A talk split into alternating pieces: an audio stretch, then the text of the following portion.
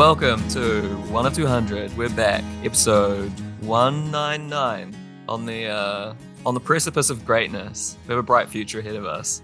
Um, we're looking off into the distant sun of success and glaring glaring angrily at it with our with our sunglasses on. You're here with the the OG three. It's Philip, Kyle, and Branko. How are you doing, Branko? Oh, great, great. How are you guys going? Oh, definitely awake, so that's positive. How are you doing, Kyle? Yeah, kia ora, everyone. I am good. Yeah, I'm good. Positive, positive. This is one of 200, the New Zealand Media and Politics podcast. We love talking about stuff. So we're going to kick off by Kyle talking about some impartiality stuff because I feel like he's been thinking about it more than more than most of us, and honestly has made some pretty good picks and predictions recently that I think we all have to give it to. We all have to give it up for Kyle. some of his recent some of his recent predictions turned out pretty good. That didn't wo- look. It weren't. They weren't inevitable. You should take some credit, Kyle. You're allowed to do a victory lap. You know, I feel it does feel bad because I felt like this was it was so clear that this was going to be the result um, of the Rob Campbell stuff around like getting him to well firing him asking him to resign and then firing him from a, a couple of roles for some linkedin comments that weren't even related to his area his areas always had a, a very high potential of turning into a, a rolling maul uh, as they say and continuing to feed a media cycle in a way that a lot of the people who were pro the labor response to it uh, seem to think uh, was strong enough and like showing enough leadership to to nip it in the bud. But that's just not how the media in this country operates, and it's not how the right wing in this country operates. And you know, we in particular, as a as a media organization, have for almost five years of of following this.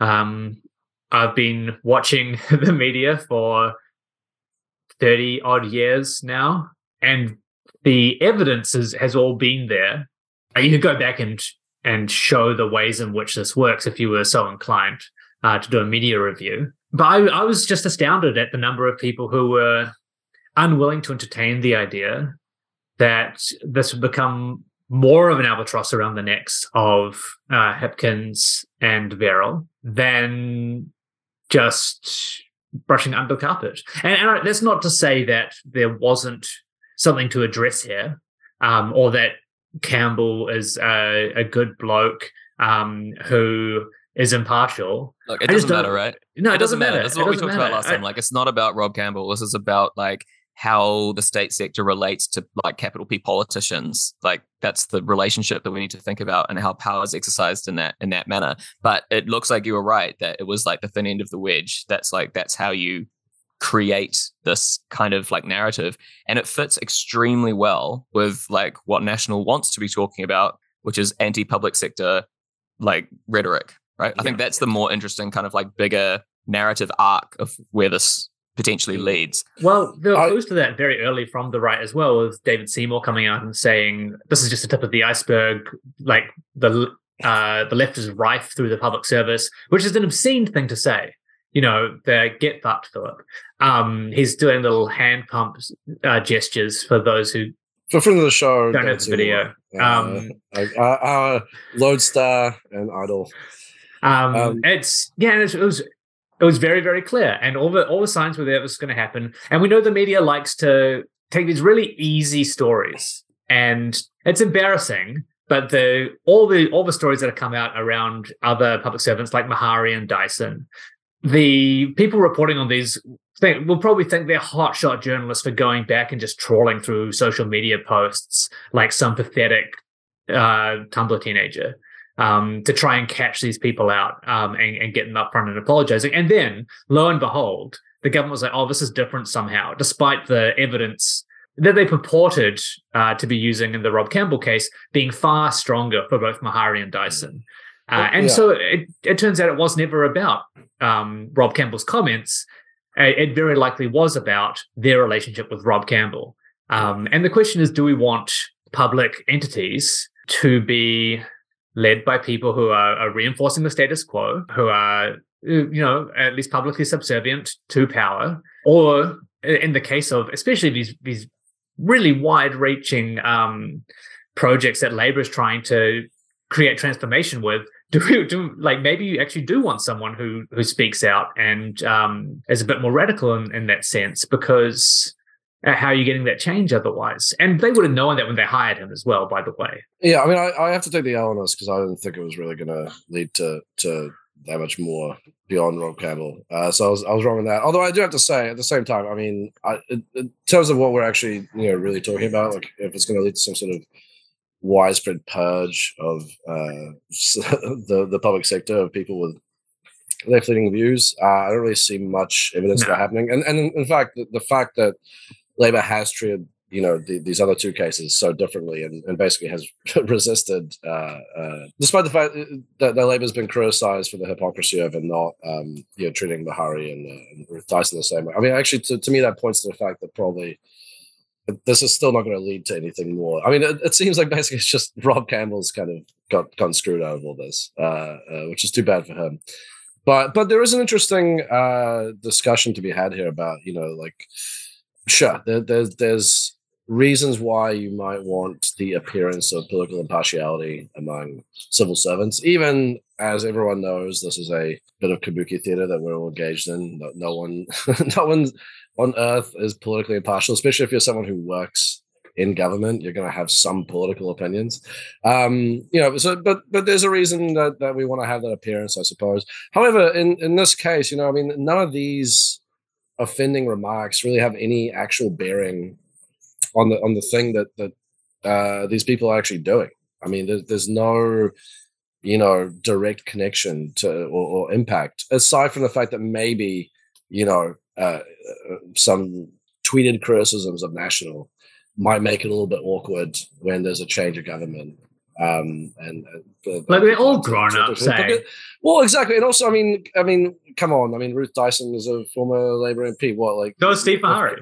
If, if yeah, right. So, so if Luxon became uh, prime minister, what do, do, we suddenly think that he would he would assume that they, they had just completely um, uh, forgotten about their past political affiliations and that the, those uh, biases have gone away? Of course not. So it's it's all this whole thing. Number one has almost no bearing on anything at all in anyone's lives, and then any of the very pressing issues that are facing uh, this country. Um, but it's also beyond that. It's just the whole thing is a little bit uh, silly. Yeah, and the, I think the the most irritating thing for me, and it's it's been happening both in, in regular media but also on social uh, in the politics space. It's this performative civility, like impartiality thing, as if like that's what really matters. We need political neutrality, and we are uh, standing up for the public service kind of shit. Uh, especially coming from some like pretty nasty right wingers, like purporting to you know be in the middle ground on this. But we know how that turns out. Like this stuff is never it never really comes home to roost for anyone on the right wing unless they do something outrageous. And we've just seen in the uk that kind of performance uh, ends up with the removal of gary lineker from match of the day for coming out against probably one of the worst policies of the modern era in the uk which they ripped straight from australia um, you, you never go full Australia. They went full. Never Australia. go full Australia. Classic. And like, it's against like UN conventions. You know, it's like against human rights. It's this kind of stop the migrants uh, rhetoric. Um, Lineker came out to say, "I that this is not a good policy. This is against human rights." Um, and the BBC removed him as a commentator. It'll and, and over bad. impartiality. Over it'd be too bad as, if, as a commentator, he had um, comments to make about things that were happening in the country. Yeah, and it would be a real shame. Well, removed him as a sports commentator.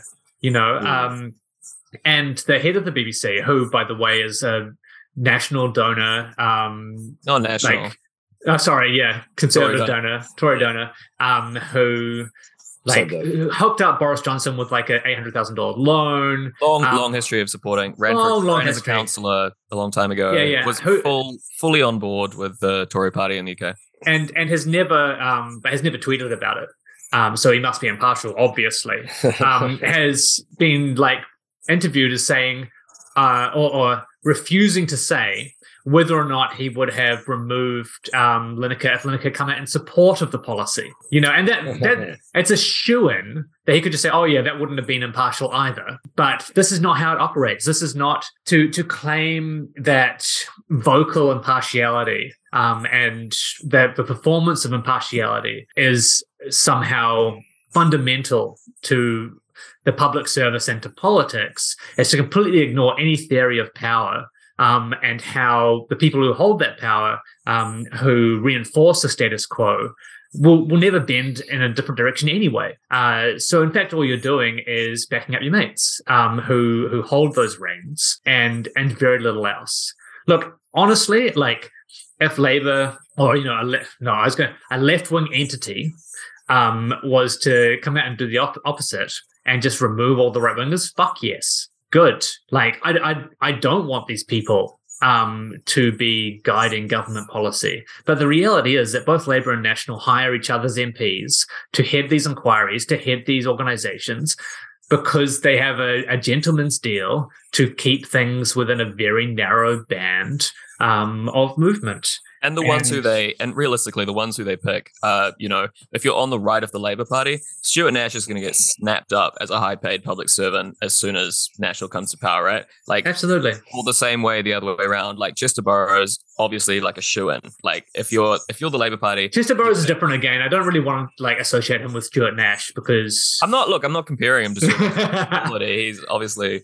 But, but yes, but you know what I mean? Like there's a the the overlap there is so great. The Venn diagram intersection is so great that you you basically know who's going to get a high paid public sector job that just offered immediately to them, and it's it's going to be certain, you know, the exact type of person you would expect. Yeah, like, uh, parliamentary blob stuff. Yeah, like, quickly um, on, on the BBC thing. I mean, I think that actually uh, that example relates much more to what we've been talking about. Where I mean, number one, political impartiality or, or, or, or, partiality is much more important if you're talking about a state broadcaster because of the fact that they cover politics and cover the news. Um, obviously, what Lineker did is not remotely related to that. He had a criticism of a specific policy. The idea that you can't criticize specific government policies as someone who works in media is it's an impartiality issue backwards. in itself. Yeah, exactly. I mean, but on the other hand, you know, the, the other example that the you know the, the Lauren, the Tory Lauren, um, I mean that that is absolutely an, an outrageous breach of, of impartiality. And that actually does have a very direct bearing on whether BBC is able to, to, to carry out its functions as a um, as a, a impartial broadcaster, as a, as a so uh, an entity that covers the news in a way that um, that is going to be you know at least somewhat fair and balanced which of course we know it doesn't because you know i mean we, we don't have to go too far into history to to you know to look at some of the stuff the bbc has done particularly around the demonization of jeremy corbyn and, and some of the information that's come out since then about the um, the absolute just hatchet job that they did the, the you know the complete distortion of facts and um, and, and, and, and, sort of uh, misleading uh, relaying of interviews they did and so on and so forth to make Corbyn, who of course was the opponent of the Tories, uh, look as terrible as possible. So, and they've been, and the BBC's been sidling right for a few decades. Like I, I know I've dropped this name a few times, but everyone should read Tom Mills's uh, BBC, myth, uh, The Myth of the Public Service, where he talks about the way that despite the fact that on paper the BBC is a very like the structure of it is what you would set up if you wanted like a public service kind of broadcaster that was open and impartial and had kind of honest, dispassionate debates about political issues. Over time, hmm. that's been subservient to the will of capital and the will of power increasingly as time's gone on. It's really interesting. And I think the last, especially two, three decades, it's been increasingly apparent that that's the case. And as we've seen, like, look what happened when Jeremy Corbyn appeared, an actual left wing party leader, there was no breach. Like there are measurable ways in which Sky News, Rupert Murdoch's fucking outlet, were more generous towards Jeremy Corbyn because it was selling, because people would watch it, right? So mm. a purely market based incentive system for media was more generous towards a left wing uh, leader than a deeply establishment uh, organization, which is why I've started saying establishment media rather than mainstream media because I think the establishment element of it is what maintains that kind of momentum, right? That you know, no pun intended, but the the momentum that like carries that institution through time. They they need to feel the same as they did 20 years ago. That's their main kind of driving force. Mm. But I think is fascinating. Like compare that to New Zealand, right? Where people talk about like Granny Herald, because the Herald needs to maintain itself as kind of the, I suppose, our paper of record if we have one. And mm. Their like their maintenance of feeling normal is you know, doing crime reporting or whatever, like complaining about whatever shit is happening. Mm. and it's always got to feel the same. Like it doesn't have to be the same, it has to feel the same.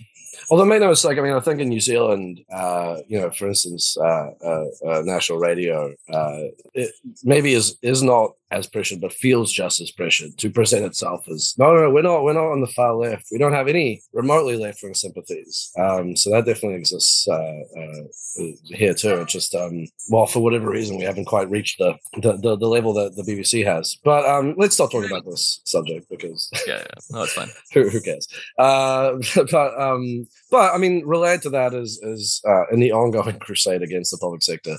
Uh, National is uh, now taking aim at consultants, which, uh, in theory, um, totally totally fine. I mean, we've talked about the show many times and how, how the, the government's going to shift away from actually having a, a, a permanent committed uh, uh, civil service to, to sort of just um, contracting stuff out has has you know caused a, a whole bunch of problems. Uh, we talked about this during the um, you know the mayhem with the buses uh, a while back. Um, so there's nothing uh, wrong with with taking this. The problem is, of course, number one that that um, seems like Chris Luxon, number one, is, does not have a total grasp on the uh, on, on the facts as he's launching his attacks. Number one, and number two um, of course, National uh, oversaw a massive explosion in the use of consultants because if you had government and just want to uh, privatize everything, of course you're going to um, you know uh, uh, contract everything out and and, and give uh, private interests uh, inroad into what should be government work.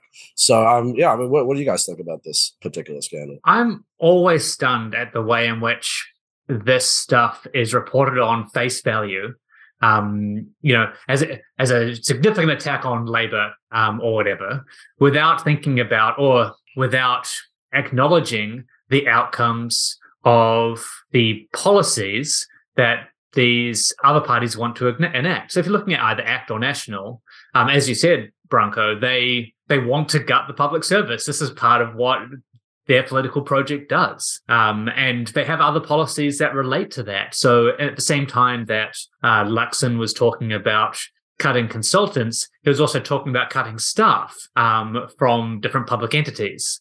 Okay, now now what happens? Like the the whole plan is to privatize more, uh, whether that's healthcare or education, or the charter schools, or good um, private medical providers. And those two sets of outcomes are, are irreconcilable. Uh, and, and I don't think we are well served by a media that just takes a PR frame and says, "Oh, look, it's an attack. Okay, it landed, it didn't." Um, you have to ask what's going to happen now. What are the actual material results of what you're talking about, right? And it's I think it's particularly ironic because Chris Hipkins just became prime minister, which uh, like the reason that Chris Hipkins became known or you know started to be referred to as an attack dog in the Labour Party was based on consultants' fees. Like his his main thing that he got his teeth into in 2009 through 2012ish, I want to say, early in the key government years, was consultants' fees because he was right. Like Key screwed down the private sector, or uh, the public sector, I should say, and massively blew out the amount that they were spending on consultants. And basically, the attack that Luxon is making on Labour right now is the exact same thing that Chris Hipkins was saying bloody 10 years ago correctly, like saying, why are you like, like not hiring enough people in the public sector to do their jobs and then hiring the exact same people back and paying them twice as much, which is, you know, Chris Luxon and uh, Nicola Willis's attack line now. It's a good attack line. And they, it was written 10 years ago by Chris Hipkins, who, who now can't disagree with it so every time he's interviewed, he goes, Yes, I agree. We should have a more powerful public sector that does these jobs instead of contracting in the exact same people for the same thing. There's obviously some nuance to it because, you know, there are times when the public sector has to do more than it otherwise would in, for example, a pandemic or a cyclone. Not that we can imagine either of those situations right now, but for example, if, if an emergency were to occur it makes perfect sense that you you probably do need to like second in some people with specialist knowledge. But for the most part, I think our public sector has been like withered to the bone so badly in the last 30 years. We do need to re- rebuild a bunch of this stuff, right? And that's something that Chris Hipkins, like to his credit, was saying a bloody decade ago. And now Chris Luxon has taken this as his new attack line. It's pretty, it's pretty funny. Well, and and I think the key thing to remember about this is what is this related to? It's related to the ongoing, you know, light but austerity, but austerity nonetheless. Um, that that successive governments are running under. I mean, you know, number one, this whole idea of you know firing a bunch of com staff and you know consultants. That, that is a direct outgrowth of you know national wanting to to save money. Um, of course, national are never going to talk about taxing the rich. They're never going to talk about taxing all the companies that made an absolute killing over the course of the pandemic and and and, and beyond. Um, so, of course, where does the burden have to fall? It has to fall on public sector workers and ordinary working people. Um, number two, you know, the, the issue with, the, with with consultants and the over reliance on consultants. Part of that is the the the uh, public sector uh, uh, pay freeze that, that that Labor put into place, and and that meant that people decided to go, hey, well, you know, if I can make more money, um, leaving this job and then just being hired back as a consultant, I'm going to do that. Uh, but both of those things, in both cases, it's a misallocation of of, of priorities and a misallocation of, of where the burden for for uh, funding the essential government services that we all depend on uh, actually falls. And in each case, both of these major parties, they don't want to uh, uh, uh, alienate or or uh, piss off, uh, you know, the, the rich and powerful. And so, what's the easiest thing to do? Yeah, just uh, attack the civil service. And Labor will never frame it that way because they want to, you know, be seen as the party of workers. They want to be seen as the the we're the party that believes in government. But you know, as always, just as in the climate issue, um, just because someone, uh, if someone says something different, doesn't make a hell of a lot of difference if they're doing effectively the same thing. And just just quickly about the pay freeze thing, I think it's interesting that recently both National and Labor have signaled that they'd be willing to take the foot off the brake for that. That like Luxon as well was saying, oh, we need to think about uh, cost of living for everybody, which means like when he was asked about that question, that was his. I think that is quite symbolic that they they have the exact same positions on a bunch of this stuff, and it's not being reported that way. Like Labor and National have essentially the exact same. They're in lockstep when it comes to consultants. They both want to turn down the consultant tap at the same time. They want to, you know, it's just it's just symbology. Like a lot of this stuff is basically the same policies. And that's why it's such a shame that uh, the performative aspect of it is reported on and not and not the outcomes. Uh, I think with with labor in the same way as the impartiality stuff as well. You know, when when they're doing this um, austerity light, uh, when they're trying to triangulate uh, with National's point of view to to hold the center ground or whatever. The the, the third way kind of approach is always going to fail when they they gained enough votes that National had to push the boat out because they end up trying to triangulate with stuff that is antithetical to their own projects. you you can't do you can't have a functional public service which is necessary for any transformative kind of systemic change uh, if at the same time you're trying to cut that public service um, or even trying to tread water on it. It just it's not going to work. And it was always the inherent failure um, of a of this kind of political project.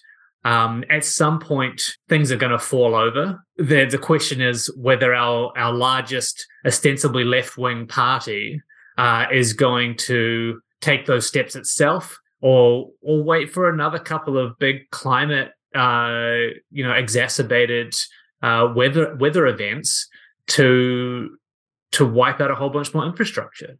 And and what does that mean, right? So it's I think it's a failure of reporting as well, like you're saying.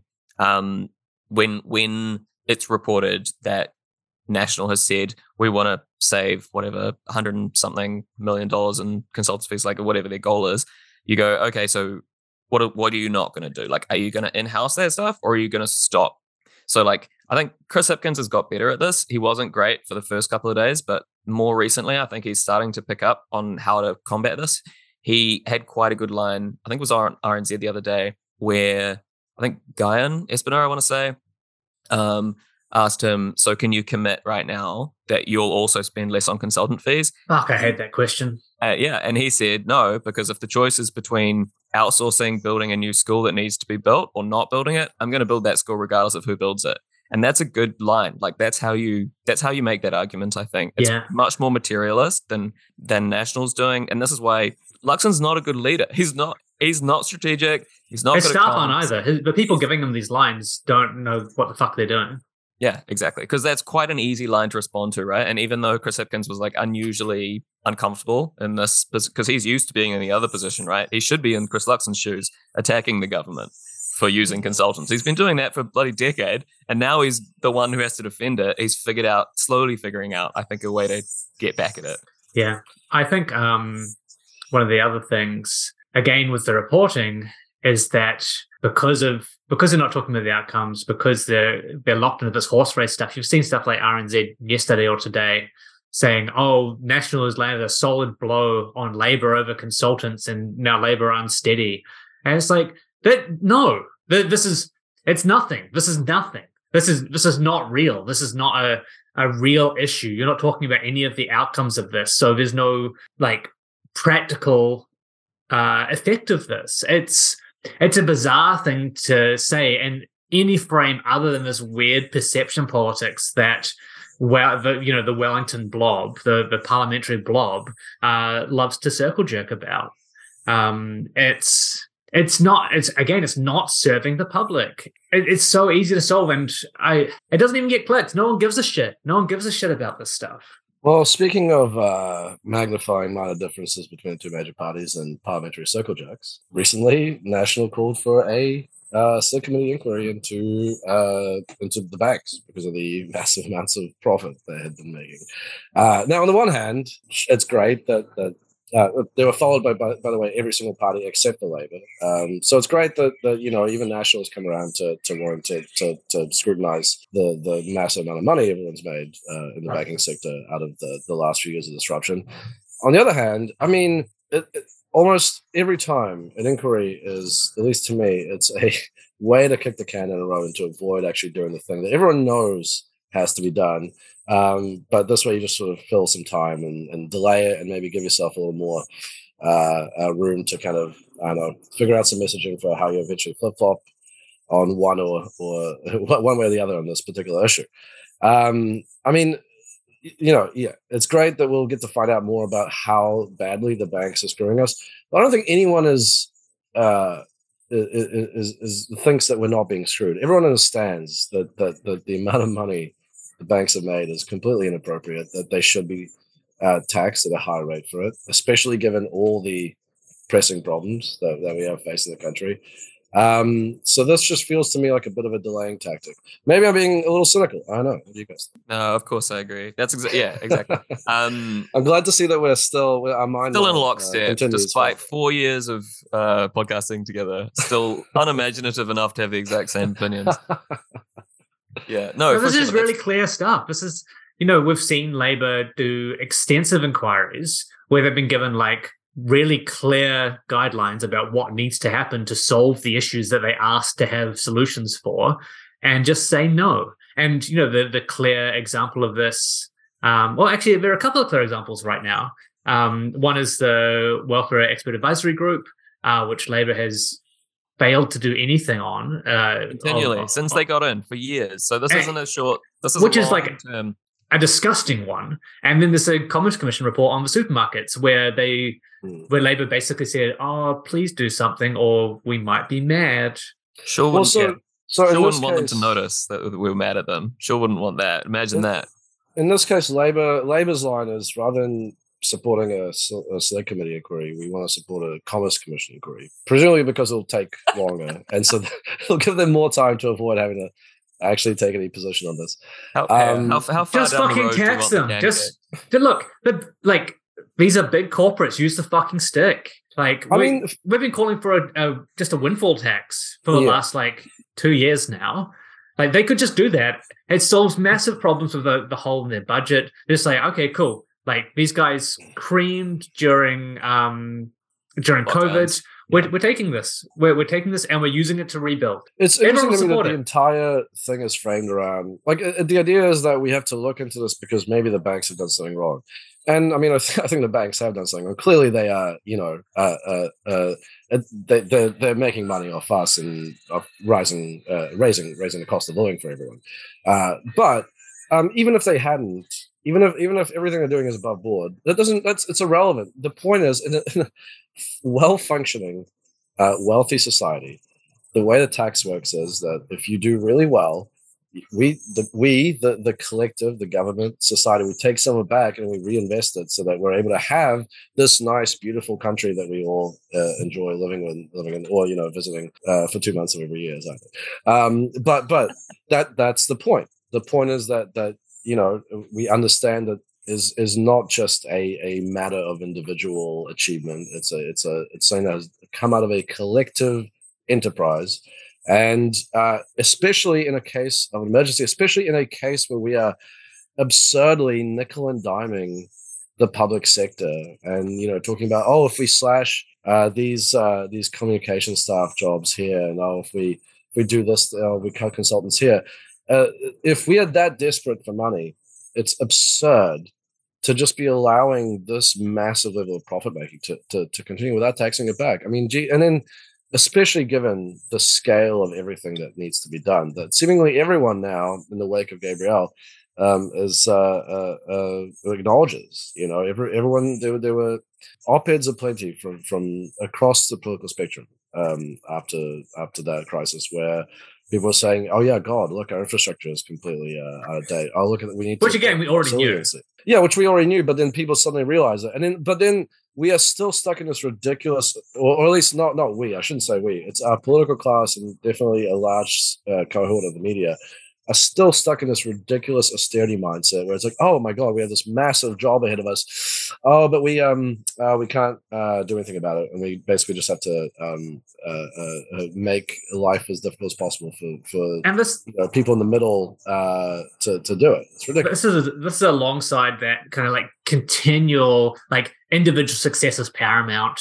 um like framing which everyone knows is bullshit right? Everyone knows that no single person is like individually successful to the point that they deserve everything and they they shouldn't be taxed uh, and they shouldn't contribute back. And you know by the by like obviously that's wrong but the fact that all these big corporates um, and all these lobby groups are continually lobbying the government to spend all the taxpayer dollars on very specific things, uh, like building more roads for my large truck freight, uh, should immediately give the lie. Into again, in terms of outcomes, to just what allows these people to be prosperous in the first place. It's also especially ludicrous in light of the, the, the fact that in this case the the uh, great individual achievement of, of uh, profit making uh, that the banks have done came in the back of a money printing program uh, that Yeah, the government exactly. that the, the Reserve Bank did uh, that directly stimulated the absurd speculative frenzy that they have all been uh, wallowing in ever since. So you know th- their profits are a direct result of what is essentially you know a, meant to be a you know a public institution Um, Exactly, exactly. I think we were, to be honest, I think we were actually pretty good on this during lockdowns. When when the government was talking about, uh, you know, covering a certain amount of wages and all this, uh, you know, money programs for various kind of sectors, we were saying, look, contingent on rebalancing the economy, that works. Like there, there are ways in which you can, you know, massively stimulate the economy, but it is going to mean like inherently that shit will flow a certain way and it's going to flow towards the, the places that already make profit and sure enough like read the fire economy uh Jane Kelsey's book finance insurance real estate that's where money flows downhill to now. Since we redesigned our economy of course that's the case right? Political economy has been deliberately structured in such a way that that's where you know shit flows downhill. That's where it's going to end up so that happened and should have been preempted at the time I hmm. don't think we should. I mean, who's to say it wasn't, right? this. It was we knew that this was going to happen, right? We were saying this at the time. Jacinda should have known this at the time. Grant Robertson 100% knew this at the time. And the fact that they did nothing about changing the settings of like the ways in which taxes are collected and and when and you know discounting wealth taxes and all that stuff is like hundred percent their fault. That's it's, it's cowardice at best. At best.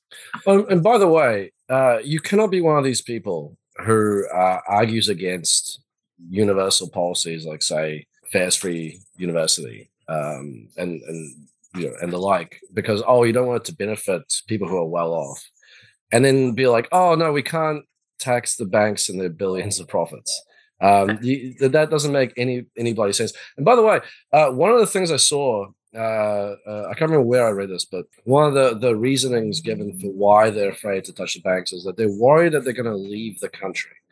I'm sorry. I mean, that is one of the most absurd. Does anyone honestly think what well, the, the, the being back in New Zealand is going to leave New Zealand well, and set up shop where exactly? This is a uh, constant, I mean, like, little bit of fear mongering, right? Like, all, the, all the billionaires yeah. that are going to go I, I, and take their jobs I elsewhere. Dare, I dare these banks to leave because at that point, first of all, we have a, a, a, publicly owned bank that would be, I think, I'm sure, more than willing to step into that void and sweep up all the market share that they have just left behind.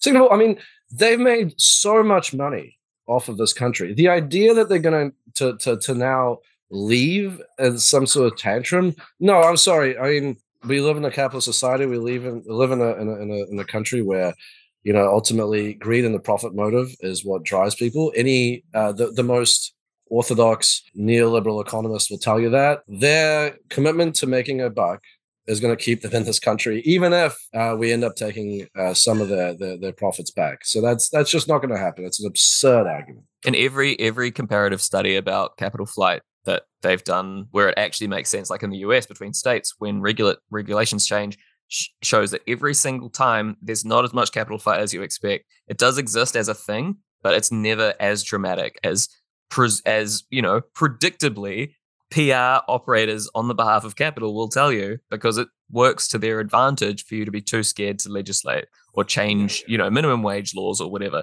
If one state increases minimum wage laws to $18 in the States and the one next to it is $15, the the one with $18 is going to say every single business will leave. And then like, you know, the businesses that were already on the edge of closing down might close down. That's what's gonna that's what's gonna happen. There's not gonna be the degree. will open. Demand still exists, right? People are gonna buy stuff. Banks will replace banks that can't survive the new regime. That's not the end of the world, to be honest. So an excuse. Um, but uh, on our final topic, and very much in keeping with the uh, the theme of uh, austerity mindset that we uh, have becoming here, um, there are the uh, teacher strikes that are going to be happening uh, next week. Uh, I, I, mean, I've actually been surprised uh, to see some actually pretty supportive uh, pieces in the media about this. You know, people interviewing parents who are saying, "Yeah, I totally get it um like I, you know it's, it's going to be disruptive uh, it's going to make things difficult for me but I, I totally think teachers should be paid more. Um i've also seen uh, uh on the am show oh uh, jesus. Uh, tv3 uh what is her name? Um melissa chan melissa chan green yeah. I i myself i am a uh breakfast and good morning man uh through and through uh but but so i, I don't I don't watch this program, but you're up early enough that... to watch these shows, Bronco. I back in the day, barely up early enough to bloody join these podcasts, let alone watch it. Oh, one, once upon a time, yes, yes. uh, uh, but um, uh, yeah, she, she, said something along the lines of basically, I mean, her, her formulation was, "I completely support the teachers, and I think teachers should be paid more." And all the good stuff, yada yada yada. But and it's that's that's the point where if you if you start to put a button there, you you it negates everything you just said. You don't support teachers getting a higher pay. Her point was uh, the one that we're going to probably hear um, endlessly for the next week, which is that oh, if they strike, oh, it's going to make things disruptive for parents. Uh, kids will lose another, um, you know, a, a, day, you know, day or multiple days of learning. That after all these disruptions that have happened to to, to kids' uh, schooling over the past few years, and can't we just find a way to do this without doing all that stuff? And the answer, uh, Melissa, is no, no, no, you can't. I mean, this is the entire point. The reason why no, no one especially in this day and age, no workers just strike willy nilly, uh, just at the, at the, drop of a hat. It's a very serious decision that they uh, make. These negotiations have been going on for what over a year at this point. Um, the fact that they're, they're, striking now is a sign of um, uh, the fact that they think that it calls for it, that the situation is so intolerable that they felt that there was nothing else they could do. Um, and yes, it's disruptive. That is the entire point. Because if you can't be disruptive, then you you have nothing that you can bargain with. It, it's it's a show of in the same way that you know, I mean, in here the employer holds all the power, the government holds all the power. Uh, teachers have to show that hey, actually we have some power of our own, and if you continue to to not um, uh, uh, uh meet our calls, our demands, which I think are completely reasonable, especially given all the you know the the, the disruption um, caused to schooling that that's caused by having such crappy uh, teacher pay, which we you know no one no one seems to to bat an eyelid about that. Um, yeah, I mean they they have to to do this to to to try and bring the the government uh, you know basically to to meet their demands. So yeah, there's no point saying oh I wish we could do this some other way. Well, yeah, I think everyone does. I think, excuse me, I think the teachers themselves wish that it, it, it would have been that way, but it hasn't happened. So this is where we are. I think again, and this is just becoming a, a consistent irritation to me. You've got these strikes happening and people attacking the teachers and other people attacking the government because of the situation that the teachers are in. Um, and, and, to be clear, like a starting teacher here um, could go to Australia and get paid almost double uh, as a first year teacher. They're they're paid like the top of the scale um, of the New Zealand system to go and be like a first year teacher in Australia. That's obscene. But the really irritating thing is that at the same time this conversation is happening, the government's also being attacked for our literacy and numeracy rates. Like, why the fuck do you think that's happening? Could it be you know decades of underinvestment in our education system maybe you know and, and it comes down to what are the outcomes I, I, don't care about what the perception lines are i don't care about what the press releases are if they don't line up with like I, I don't care about the reporting on those like as just attacks or as like ways to drive a wedge on on particular things a government is doing whether it's labor or national or whoever these two things you cannot be making both arguments. You cannot say, oh, the teachers shouldn't strike and we shouldn't pay them more at the same time as complaining about our literacy rates. I'm sorry, but it's it's completely contradictory. Like it's incoherent. And people need to be held to account for trying to run these these two track arguments um, based only on political performance. Yeah, I want everyone who is doing this uh, wants somebody to think of the children routine to oppose um, uh, pay increases and other other working condition uh, improvements for for teachers. So consider the fact that I mean we're in a long running now teacher shortage. You know, I mean, the, the, it's it's pretty well known, I think, in this country that the education sector is, is a bit of a mess and has been because of the same thing that has caused every every problem that that we bemoan for you know or our, politicians bemoan for five minutes at a time before moving on to the next shiny thing which is underinvestment. We're we're trying this we're scrambling all over the place to try and get teachers to come over from other countries and come and work here because we because of the shitty rates that we pay teachers um, and it's a very tough job. I mean, even even if the pay was increased, this is this is still a, a, a job that goes well and well past the end of school and into into people's personal life. Um, because of this, try to get people to, to come over here, and yet we we how are we going to do that if we don't have a decent enough uh, uh, pay scale to actually make it worth people's while to to uproot from whatever country they're in and come here? Not just come here, but come here above every other country.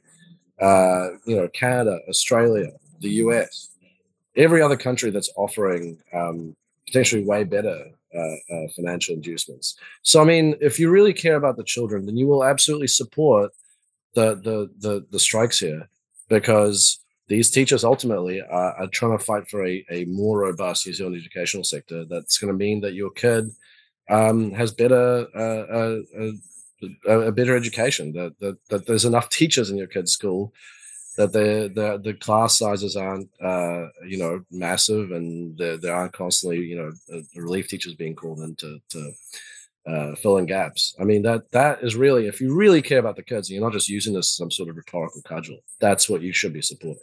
Yeah, exactly. Like I think Kyle's done a, a couple of really good episodes with teachers um, in the past. If you want to scroll back and find previous one of 200 episodes, he's done some really good interviews with the struggles and the travails and the uh, public education sector in New Zealand. And like, I don't, you know, I don't tend to bring my personal life into these podcasts at all, but I grew up in a family where pretty much everyone was teachers. So this is feels quite personal to me. Um, and there were enough like missed sports practices and, and dinners and stuff because my dad had to mark homework. You know, that's it's like you say, it's not a it's not a job that ends at three or even at five quite often. It's pretty full on and very stressful and it's not treated with the severity that it obviously these people are like literally building the next generation for us. So if we don't invest in that, which we haven't for, you know, at least 30, 40 years, it's pretty bloody embarrassing that that's, you know, that's how much value we're putting on the next generation. I think there is like a, a values thing to it where you can appeal to people's better natures. And most people know that teachers are important and they'll say that, but they won't put money to it, right? It's really like banging the pots and pans for the nurses' level of support. Like, sure, you can say what you like, but why not pay them as adults? Like, it's a tough, but it's a tough gig. Like, it's it's so hard hard going. You need to manage the expectations of a bunch of different people at the same time. You need to manage uh, teachers, other teachers' expectations, and the bureaucracy and the government, and all these different parents who all want different things for their special snowflake children. Like, it's a tough job, right?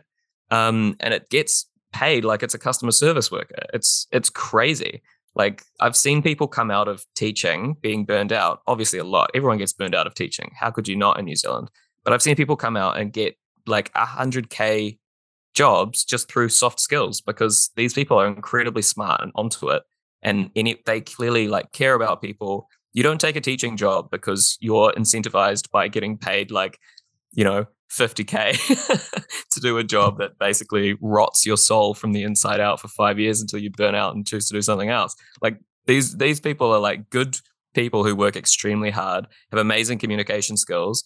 They have like they care a lot about the next generation and often have like quite deep and nuanced understandings of different topics. That's why you become a teacher. You don't become a teacher for the the breaks i can assure you of that one of the uh funniest objections I heard, um, and this may have been also uh, Melissa Chan Green, um, but I, am sure I've heard it elsewhere too. Is you know what example is this going to set for the children? Uh, because you know we we all disapproved of the uh, the student climate strikes, um, and now the kids are being told actually, well, you know, their teachers are, are taking time off school to to this. To, to which I reply, what a great lesson uh, because the idea that the kids shouldn't have struck, shouldn't have left school to to highlight the uh, the issue of climate change and the absolute nothing that was being done about it and continues to be done about it. Uh, uh, that was a horrible lesson to teach them. And instead, what I would hope is that they would look at their teachers potentially, you know, uh, uh, taking a bit of a risk and um, using the leverage that they have and actually getting a win and perhaps that'll that'll show them hey by the way this is a thing that you can do too. That that you can use what leverage you have in the position of society that you hold to be able to actually um, uh, force the government to do the things that you want. I can't think of a, a better lesson well, that's what they're afraid of, right? Generation. What are they going right. to teach kids to leverage the little power that they have? Use your use your labor power and the, the negotiating position that you have. No, please stop. Yeah, yeah, no, no, yeah. How terrible for, for and really that's to, what... to learn that they can use uh, that they can you know disrupt things and so thereby force the people in power who otherwise yeah. just sit around ignoring issues to actually act in what a, what a horrible world that would be. And to be and to be like slightly glib about it i guess the the most accurate response to the melissa chan green thing of like isn't there another way is yes but you're talking to the wrong people. Like teachers aren't holding the reins when it comes to mm. increasing their you know worker worker power. That's the government you should be talking to. The way to prevent a strike is by caving to the demands. That's what demands are like if if they were given what they have been asking for for so many months, then yes, you could prevent strikes. That's what strikes are. They're the last resort, right? That's well, this power. is the other like the the sidetrack um, attack on the strikes, right? Is that teachers have turned down a significant pay increase, um, and we saw this with the nurses' strikes as well. But it's not only about the pay either; it's also about teaching conditions. And the One. firefighters. Remember the firefighters who were mm-hmm. talking about literal holes in their in their defense gear and their boots were the wrong sizes. And people were like, "Oh, it's weird that you're not accepting like a 8% pay rise it's like marginally above inflation but like i'm more concerned about burning to death actually like i have other worries on my job you know Yeah. and the same way with nurses and teachers like this is a hardcore job especially in the covid era where you know the main hazard to teachers health now is being in a room with 30 kids from different family groups you're, that is a frontline job now that is that is Mm. hardcore And also, I mean, teachers, I think, are the most likely uh, occupation to come down with COVID, by the way, which is not remotely surprising at all. Um, I mean, I think that the thing that ties all these examples together is everything that the people who are arguing against these strikes uh, uh, are warning about or fearing are going to happen, and they're going to happen more often if the workers, whether it's teachers, whether it's firefighters, whether it's nurses, or anyone else, unless they get what they want. Because what they are calling for is not just a betterment of their own individual uh, uh, uh, lives and, and working conditions, but but uh, trying to ensure that the, the the the sector that they're working in is actually sustainable and actually functional in the long term. It isn't just sort of being patched uh, up every now and then, um, and and sort of running on the on the fumes of, of, of the goodwill of, of the people who sacrifice themselves to, to try and make them happen. So, um, bottom line, if you don't, if you are scared of disruptions to your kids' schooling and you know, or or, or to, to medical procedures or whatnot, then you should absolutely be supportive of a one-time, short-term disruption, so that these workers get get, get decent pay, and that future workers get a decent pay. We're actually able to attract people from other countries to come here and, and, and make our country uh, uh, run properly. yeah full full solidarity to you know any workers striking but in this case obviously teachers they've been treated like absolute trash for so long um, and it's disgusting so full solidarity to everyone talk to a few teachers tell them you support them um, if you don't understand the problems it's probably your problem it's not it's not their problem And if you're in You the know? media making bad faith attacks on the teachers, you're a scab. Uh, and Yeah. If you really cared about teachers, you'd attack the government on this instead, and you'd try and Yeah. force them to 100%. to meet their needs. 100% I think that's um that's us for the morning, folks. Great. Yeah. another another smooth sign off. It's so smooth. Uh, yeah, that's been another episode of 1 or 200, episode 199. Uh, just a heads up, everyone, we are going to be hitting uh, episode 200 of 200 uh, in the next couple of weeks. We we Um, threatened it. We threatened it many years ago, and now it's finally coming. It's finally coming around. Uh, and after that, we're going to go on hiatus. We will not be doing weekly podcasts at that point. We might have uh, some coming out a bit more infrequently, uh, just interviews and single issue podcasts. Uh, but we are, what do we say, taking stock, making sure that our own systems are fit for purpose, um, and hopefully back in time for election 2023. we're going to be spending more time with our families um, Yeah. as all as all good politicians say before they get unceremoniously fired so that's us. Um, while we're doing that, our Patreon will be on hold, uh, so we won't be taking donations. But if you want to go and join uh, up, the link is as usual in the summary.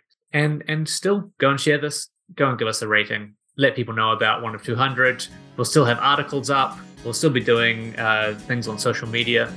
Uh, so we'll, we'll still be around. Thanks so much for listening. We'll catch you next time.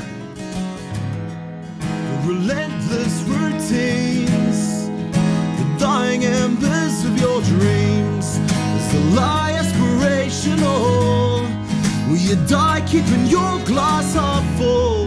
The relentless routines, the dying embers of your dreams is a lie aspirational. Will you die keeping your glass half full? You don't hate your nation, you hate nationalism. You don't hate